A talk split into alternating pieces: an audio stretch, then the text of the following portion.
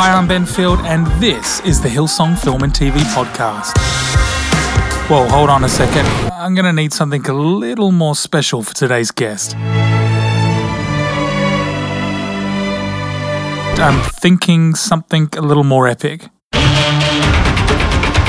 That'll work because today I'm talking with film and TV music composer Ryan Taubert, whose career has seen him involved in films such as Kingsman, The Golden Circle, King Arthur, Legends of the Sword, just to name a few.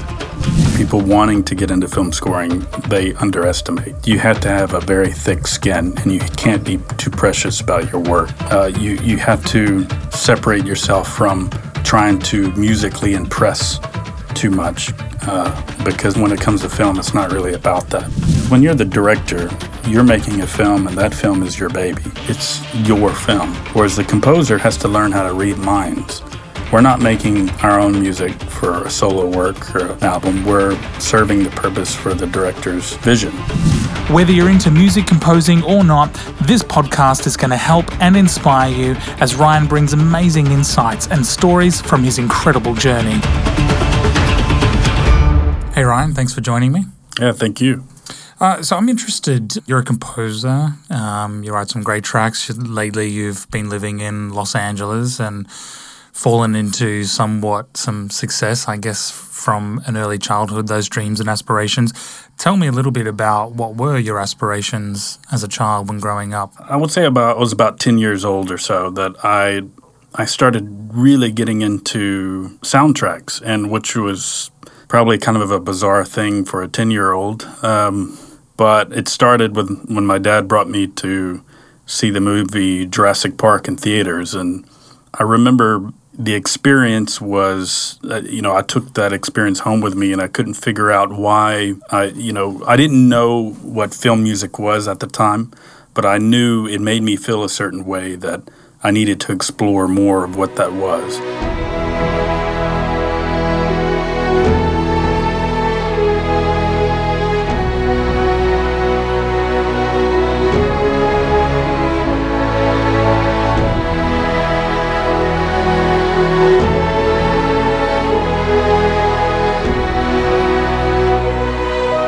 Actually spent a while trying to remember the music I heard. Uh, I was first starting. I was around that time. I was getting into playing the piano a little bit. My dad brought me uh, bought me a little uh, keyboard, Casio keyboard, and I would go home and pretending I'm playing the Jurassic Park theme, even though uh, I, I, for the life of me, I could not remember. It was actually bugging me because uh, I couldn't figure out what the notes were. And fast forward a few years later, I was at a bowling alley and I was playing uh, a pinball machine. And it was a Jurassic Park pinball machine, and I heard the music. So I kind of freaked out. I was like, oh, that's it. Now I know what that note is. And I put my ear to the uh, pinball machine and I tried to remember it. Then I went home and I played it. So I was hooked from then on out. Yeah. I, I was asked every Christmas, birthdays, I was asking for equipment, keyboards, and whatnot. And uh, I would watch a movie and then I would try to go and mimic what I heard, the music on the keyboard. I would try my best to copy and try to make it sound the same. And um, so throughout my teenage years, it was a lot of experimentation, a lot of trial and error. Didn't really know what I was doing, but I tried my best to copy what I heard with the keyboard I had. I mean, I would spend nights just on my headphones listening to soundtracks, absorbing it. And so I think it just kind of wired my brain to hear the orchestra and hear the individual instruments. I'd never had actual technical training at that time. Right. I went to uh, music college out of high school and I didn't even like it because I'd sit in music theory class and they would tell me there's rules. This note can't go here. You have to move this note here. And I'm like, well, I like the way that other way sounds better. I did. I didn't really like the uh, the kind of sterile approach to it. Mm. Um, it was just a bit too clinical, mm. and because I didn't learn music that way from ten years old, I learned right. it by ear. Right. Um, and I think slowly that whole process allowed me to get a job uh, working at a studio uh, right out of high school. and I was recording bands and I was mixing them. So in that process, I was such a newbie when it came to recording and mixing, but I was doing it anyway. Right. And I would listen to, I would do a mix and I would l- go and burn it on a CD and then bring it out to the car and just re- hear how terrible it sounded and bassy. And I couldn't figure out why, you know. So it was all these questions of why does this not sound like this, you know, professional record and and it was just constantly going layer by layer. You know, why why doesn't it this work? Why when I do this it does this? And hmm. yeah, it was I was kind of obsessed with it. And so that whole process working at the studio actually improved my composing abilities because I became a better mixer. So you've had this moment where you're inspired and you're learning and you're inquisitive and you're being trained. You're training yourself through your through your ear, not so much a schooling. What steps did you take towards composing? At that point, was it a dream? You're like, one day I want to do this, or were you just really passionate to learn how to create those sounds? Yeah, I would say from the moment I got into film music, I always told myself that's what I want to do when I grow up. Hmm. That's I want to be, you know, I, I want to be a film composer. Um, what did that look like at that point? Like, I mean, because it's when you say you want to do that, what pictures did you see that looking like? What reality did you see yourself living in? Um, well, at the time, you know, for me, it I it was it was very it was less production oriented back then. It was way more orchestral. So, and uh, I, you know, I had the wrong image in my head, but for I couldn't foresaw the way it is today. But it's you know, I thought I would be conducting an orchestra like Right. John Williams or something. You know, very kind of old school. Uh, yeah, I mean, it's changed a lot. It's very production heavy now, but um, I think back then I just saw this very, I guess, easy. You know, you just show up, make a little music, you know, get an orchestra to play it. It's no problem. You know, make this beautiful music, and and then you know, I, I guess as the years progress, you realize how bad you actually still are, and you still got a long ways to go, and and you know, start certain realities start to set in. You know, but I guess that's part of it. Then.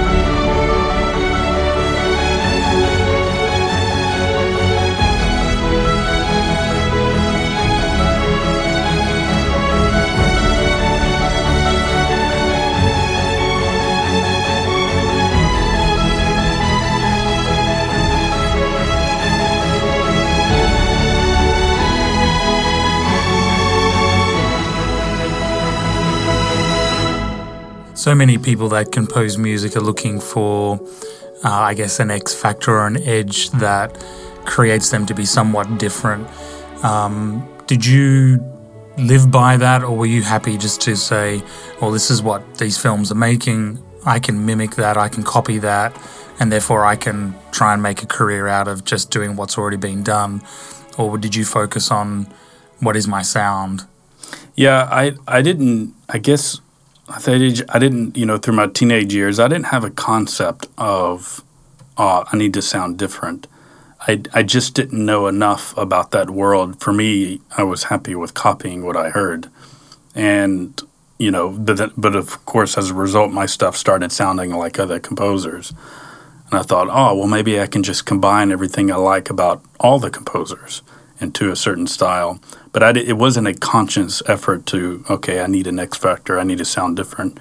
Uh, that really didn't happen until uh, later on in life. But then it was all about copying. I was just, because I still couldn't, I was still learning about what instruments are going where and how to layer things and, you know, why when I create a, a French horn line, why does it sound so weak compared to Hans Zimmer's French horn line? Right. You know, whereas it's so it's So you were still trying to figure out how to get Yeah. to the destination of that sound being the perfect sound that you Right. that you heard in your ear. Yeah. Does it does it ever reach a point? I mean, like you said, where you realize that you had to kind of separate yourself out, and I guess it, it becomes the passion in music, but then understanding you have to create a brand at the same time, right? Like, what is mm. Ryan Taubert going to be known Yeah. for? What inspired you? Who were the people that you looked up to as being very different from the rest, and that's what was creating a, a pathway for them to reach Yeah. success? I think over the years, especially, I guess, in my early 20s, I started noticing okay, you know, a lot of soundtracks are starting to sound the same. Uh, still loved them, but I was starting to get so familiar and used to it that uh, anybody that came out with something that was innovative or different, it was, uh, I was like, oh, you know, there's something interesting. You know, that's a whole new world I can step into now, you know.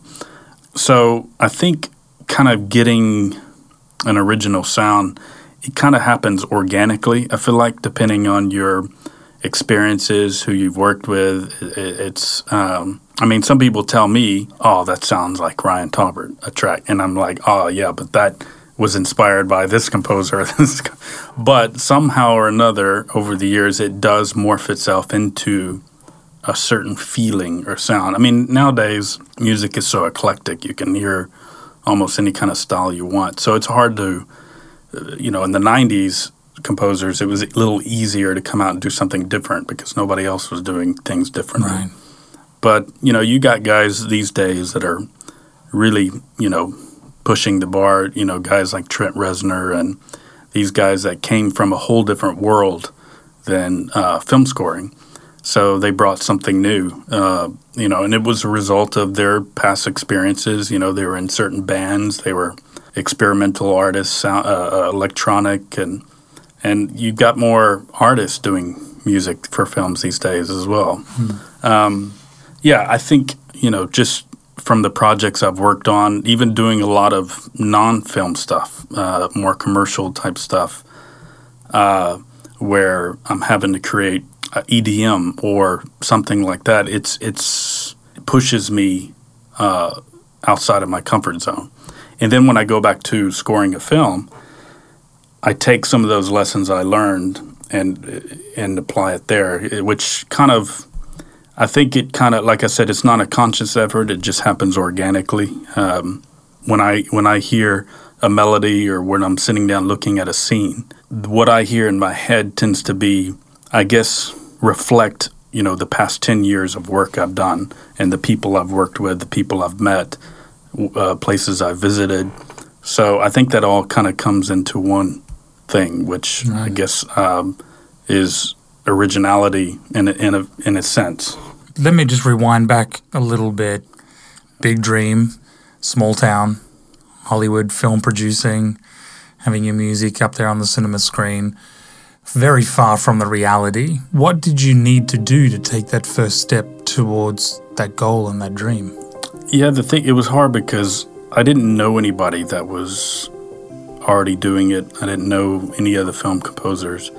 Uh, but then the internet started getting popular, you know, in the late 90s, and then it was just like, it was kind of a whole world. I started looking up uh, ads of people looking for composers and and I was emailing just just sending random emails to all kind of people. Oh, hey, I can score your little indie film. Right. Um, so you were you were putting your work out for free, essentially yeah. saying, "I just want to get the experience." Mm-hmm. And uh, so I didn't get any jobs from that. but uh, yeah, who doesn't want a free composer? That's crazy. so I, I thought, okay, well, the way this is going to happen is I'm going to have to uh, get out of Port Neches, Texas. And that was just daunting to think about. I, I didn't know what I was going to do. Um, I think, what was it, about 2004 or something, I just kind of hit a place where I was just like, ah, oh, this might not happen. I, you know, had to get jobs, random little odd jobs just to pay rent and I was trying to look for any excuse I could to get out, uh, whether go to California or something. So, yeah, I think for me, it was trying to make as much music as I could to get more experience. But the hardest part was getting the ball ro- rolling with some kind of momentum uh, of actually working on films. And there was also the fear that, look, you know, I may not ever make it to, I guess, where I always dreamed of making it. You know, I could this might end up just being a little hobby. So it was, yeah, I mean, I went through a little rough patch where I was just, I even went to college, to a business school, but ended up dropping out after a year just because I wasn't interested. So yeah, it, it, it was kind of I really didn't know uh, what to do. All I knew is I needed to keep making music.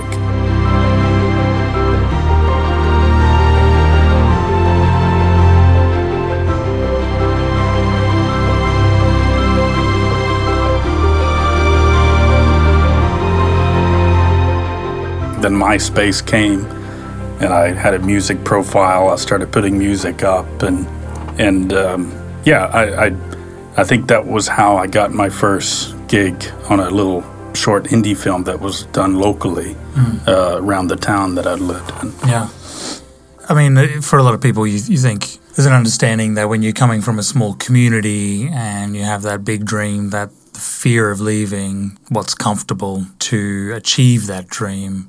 Did you feel fearful to be able to do that? uh, I actually didn't. I was um, I wasn't so attached to my home uh, for whatever reason. I was I was desperate to get out. I was so excited for one day leaving. It's not that I had a bad experience or anything. It's just like I didn't want to work at a refinery. You know, uh, I would see people on TV or something. You know, people living in other places, other cities, and doing what they do, and you know, uh, I would dream about that kind of stuff. Uh, leaving Texas or leaving Port Neches, Texas. Uh, so no, it wasn't hard at all, actually. So you you're taking some steps forward. You're creating music in the mindset of just just keep creating, keep creating, putting it out there. Um, were you hoping for certain people to pick it up, or were you just hoping for anybody to pick it up at that point? Anybody, really. It, it was because I needed some kind of, I guess I needed some kind of sign that, okay, this could be a possibility. This could be a possible future career because, you know, uh, I was in 21. You know, uh, you know, time was ticking in terms of getting myself positioned in a way where it could open the door for future possibilities. Yeah. Uh, I had already dropped out of college. You know, I was working as a delivery driver for a deli. Um, so uh, it it was um, yeah. I, I was really hoping for anything to bite. And was that journey? Did that seem to be doors opening, or did that seem to be a lot harder than what you thought? It was hard for a bit, um, but um, I mean, I think probably the best decision I ever made was leaving uh, when I was uh, 2006, and I just decided, you know, I wanted something completely different. I needed to have a whole new experience just to see what else is out there, and I picked up and uh, moved to Australia, Sydney, Australia. Um, so yeah, I mean, it, it was. Um, it just took a, a drastic effort you know, for me to. I think if I would have stayed there, to this day, I would be working at a refinery. So Like that, yeah, that's yeah. crazy. yeah, it's just it's just what everybody does there. There's no other industry really. So the power in that one decision to move made all the difference. Yeah, I think uh, it helped release me of being at home as well. Um, it was really hard at first because obviously missing family and stuff like that. But the people I met, it was a whole new world. Uh, it was an interesting moment moving somewhere completely outside of my comfort zone. But at the same time, I, I loved every bit of it. It's almost like I was waiting for that you know, for throughout my whole teenage years, I was ready to leave, and I, I went as, as far as away as you could. Yeah. So I think, uh, yeah, no, I was ready for it though. What do you find is one of the biggest hurdles in your work between good and great? How big's that gap for you? Uh, laziness and procrastination, because I can create something and then it's like, ah, you know, uh, it works, you know, but uh, I need to spend one more day, about ten or fifteen more layers or something to make it great. But a lot of times that remaining 15, 10, 15 percent can be the hardest because it's just, you know, tweaking it and tweaking, massaging it. So, but I think the the solution to that was just to become quicker. The quicker I could get to something that's like at a ninety percent level, then it's not much energy to finish off the remaining ten. But if I spend ages on the first ninety percent, I'm worn out, and my brain is just I've lost all, all objectivity. Hmm. So I think the solution to that is speed, getting faster.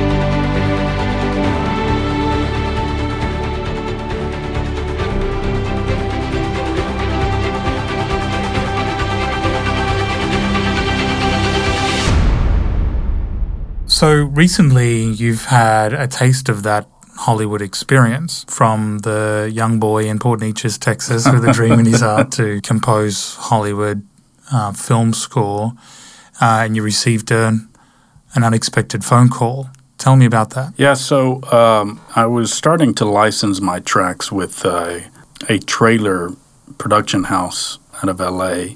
And I got a text from this company saying, hey, one of my friends is uh, the music director at, for Warner Brothers. And she was looking to get in touch with you. I'm not sure what it's for, but I'll give her your number. So they called me up, and basically, a track that I had done for a short film. I think a, a visual effects artist out of London just kind of needle dropped it as a temp and a scene for Guy Ritchie's King Arthur, Legend of the Sword. And it was in the main scene where he pulls the sword out of the stone. And they had already had a composer on it for a year or so. So they called me up. They said, Guy has basically he's gotten stuck on that track. They tried different things, but it's not quite working. Um, so they initially was asking me, can can I maybe do something to either work with a composer that was there or try to make it work for that scene. So they ended up flying me to London uh, for a few days just to meet up with Guy, um, just to kind of get a feel for what's going on with uh, the scene. Uh, what ended up happening was uh, we came back to U.S., but then they flew me back out with no return date. Um, so it was just I'm going and I'm staying in uh, Soho, London. I've got my rig set up in the hotel room, and the edit suite is just down the street from the hotel.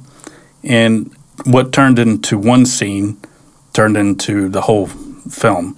At the time, it, it they were just throwing different scenes at me, so it turned into redoing that track, but also doing original stuff for the other scene. So that was a very that was my first time to experience such a uh, thing, and I, I, learned a lot in the process. It was very tough, um, and you know, I feel I, I do feel bad for the other composer that had worked a whole year on the film. Uh, it was so chaotic because they were trying to finish everything up, visual effects, sound design, all at the same time, and the edit. And it was just so chaotic that not a whole lot of time was being given with the score, but. Um, yeah, it was just it was it was it was a circus. It was a very interesting experience. Yeah. Well, it's exciting. I mean, especially when you think about the journey you were on and how that opportunity comes out of the blue like that. Um, I'm interested to know, like, the, the dream that you had as a kid in Texas, fast forwarding to many, many, many years later, and you're, you've got your set up in a hotel in London, walking down the street to the edit, dumping tracks, working overnight in this mm-hmm. kind of circus setup. Did that disillusion you about the whole process of what Hollywood Absolutely. Is? I mean, it was, I realized how brutal it can be and how much I still had to learn. I mean, I went in, uh, did the best I could. I mean, I was. I wasn't giving a lot of time because there was already a score that had been done for it, but they were trying to bandage a few things, and right. I was the guy that the weight was falling on at the time. So it, uh, with you know, I only had a few weeks to come up with magic, you know. So uh, it was it was rough, um, and I appreciate what I learned from it. But the one thing, uh, one thing that what makes it a bit difficult because when you're the director, you know, you're making a film and that film is your baby. Like it's it's your film. Mm. Whereas the composer comes in and the, the composer has to learn how to read minds. We're not making our own music for a solo work or an album. We're serving the purpose for the director's vision. And that is the hardest part because it's me trying to get in the director's head and read his mind on what he's wanting. And I would say that's the most difficult thing. That that's why, you know, if you're trying to get to point A and B, it's never a straight line. It feels like you're going all around the whole thing before you arrive at your mm-hmm. destination. You go the long way to get there because it's it's trying to figure out everything the director hates before you get to something he right. loves. You know, so um, is that um, soul destroying? I mean, when especially when you put something forward that you're like, this is great. Like this is some of my best my best work. I'm in the zone, and it can be thrown in the trash as quick as it is put yeah. on the timeline. That that is one thing I would say that uh, people wanting to get into film scoring they underestimate. You have to have a very thick skin, and you can't be too precious about your work. If if if it was that way, it'd be better for me to go and just be a solo artist and release albums. Um, but I have to almost be numb uh, to my work to and be willing to, even if I think it's great, but the director might be like it's the worst thing I've ever heard. You know, and go in the bin straight away, and then you get fired over one cue. Some some composers, that's the way it is.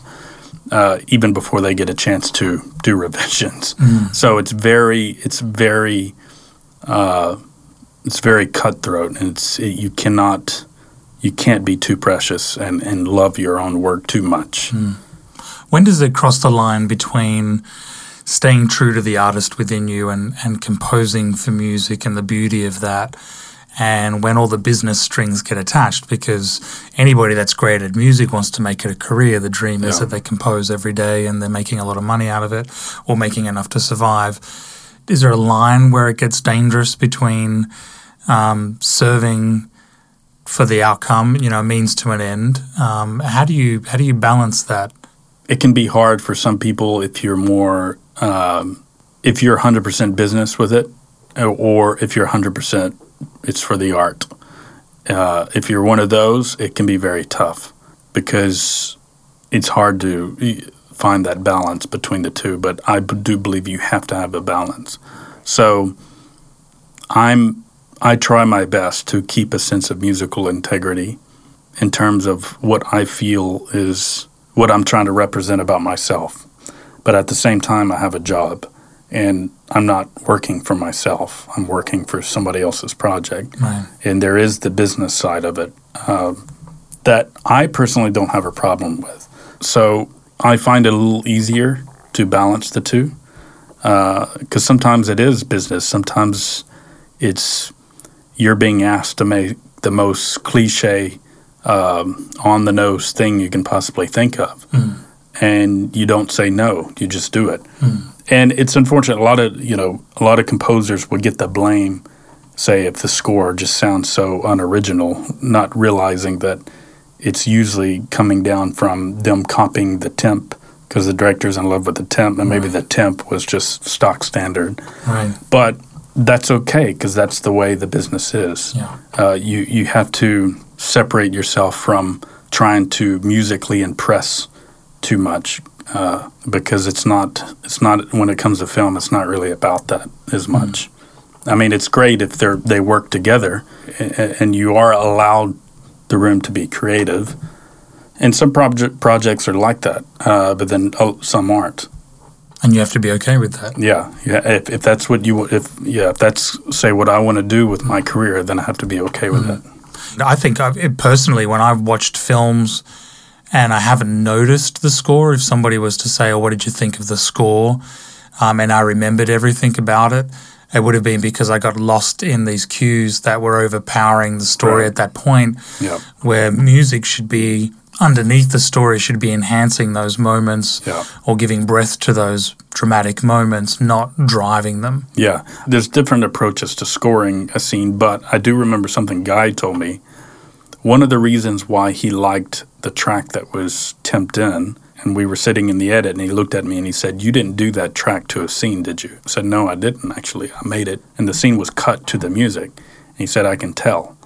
So he said his biggest problem with composers is composers try to compose too much. They try to do something beautiful where it hits the cuts just right and it's just it moves with the story. Right. Where he he likes it to be less composed. He likes a track to be uh, a bit more functional, uh, less musical, and driving through certain scenes, but not changing around too much. You know, if if if I start something, say a big drum hit, you know, and then it there's another hit and then another hit, and then I bring these big beautiful strings in. He's like, ah, wh- what happened? I'm was I was you had me with the drum hits, and then Right. now I'm out of it. Right. So uh, it was a very interesting approach. He was like, "Don't don't mix a bunch of stuff together." Uh, you know, because I would have all these different subtle layers floating in the background. Yeah. You know, he's like, I don't want anything floating around. Don't around. overcomplicate it. Yeah, Yeah. Every layer that you put needs to know what it's doing. Right. It needs to be confident. So a layer comes in, boom, that's it. There's nothing floating around in the background. And then another layer comes in on top. But every layer has a purpose and it knows what it's doing. There's Wow. nothing that's just kind of, you know, floating around in the background. Hmm. So it's a very interesting approach, but that was part of the learning experience for me. It, it's not that that is the way to score a film. It's just a different way Right. of thinking about it. And I, I personally like it. Um, I always like trying new things and approaching it differently. So, uh, yeah. And as a composer, it's actually so hard when you've grown up listening to orchestral music Right. scores. I mean, you're talking about Jurassic Park, Titanic, it was Braveheart, and all these. Uh, it's hard to get that out of your head, Yeah. uh, you know. So that that's the biggest challenge.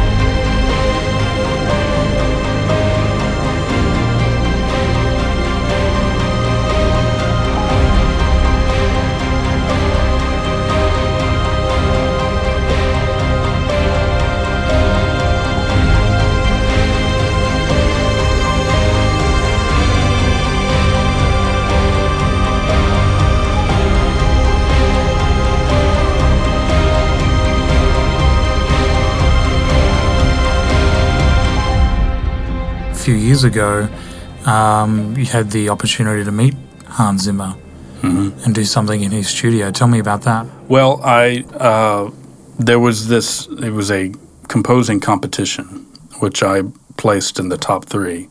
So I was went out and uh, met with Hans at his studio in Santa Monica. But uh, not too long after that, I ended up moving to LA and getting an office at Remote Control in Santa Monica at his studios.